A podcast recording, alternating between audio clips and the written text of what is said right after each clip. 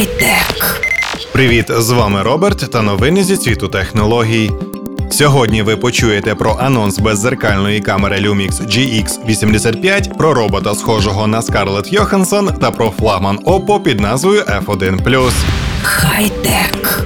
Компанія Panasonic розширила модельний ряд цифрових камер серії Lumix та анонсувала пристрій Lumix GX85. Це беззеркальна камера, що підтримує можливість використання змінних об'єктивів і виконана в досить компактному корпусі. Як відзначає виробник, новинка являє собою комбінацію кращих рис моделей GX8 та GX7, але при цьому містить і ряд поліпшень. Ця камера оснащена 16 мегапіксельним LiveMOS сенсором формату 4 третіх і новим процесором Venus Engine. При цьому сенсор позбавлений фільтра, який згладжує, що покликане підвищити деталізацію самих знімків. Також повідомляється про використання вбудованої системи стабілізації зображення, поліпшеного електронного затвора, контрастної системи автофокусування 49 точками та вбудованого модуля бездротового зв'язку Wi-Fi. Камера Panasonic Lumix GX85 дозволяє підвищувати ISO до 25600 та вести серійну зйомку зі швидкістю 8 кадрів за секунду.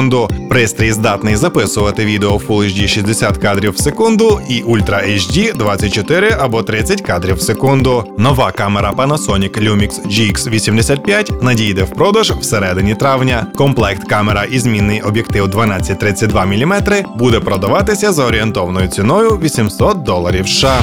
Хай-тек.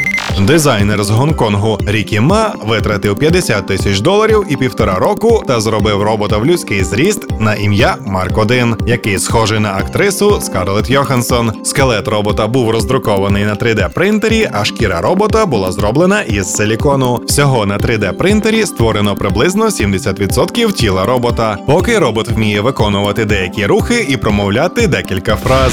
Хай-тек.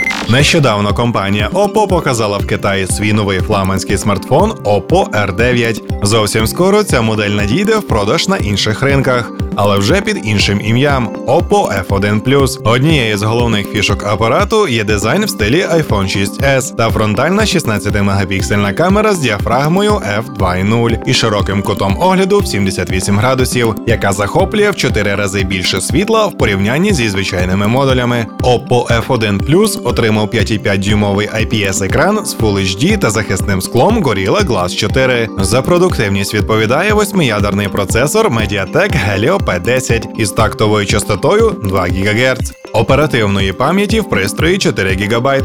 Також є флеш-накопичувач на 64 і слот для карток microSD об'ємом до 128 ГБ.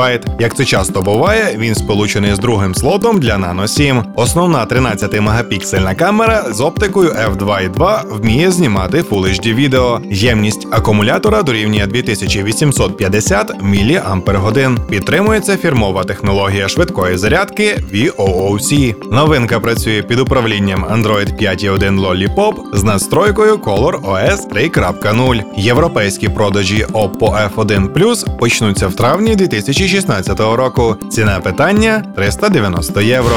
Хай-тек. І наостанок лайфхак на сьогодні. При покупці не нового телефону обов'язково звертайте увагу на роз'єми для навушників та для зарядного пристрою. Якщо на них є значна корозія, значить телефон перебував в умовах підвищеної вологості і скоро йому гаплик. Тож будьте уважними.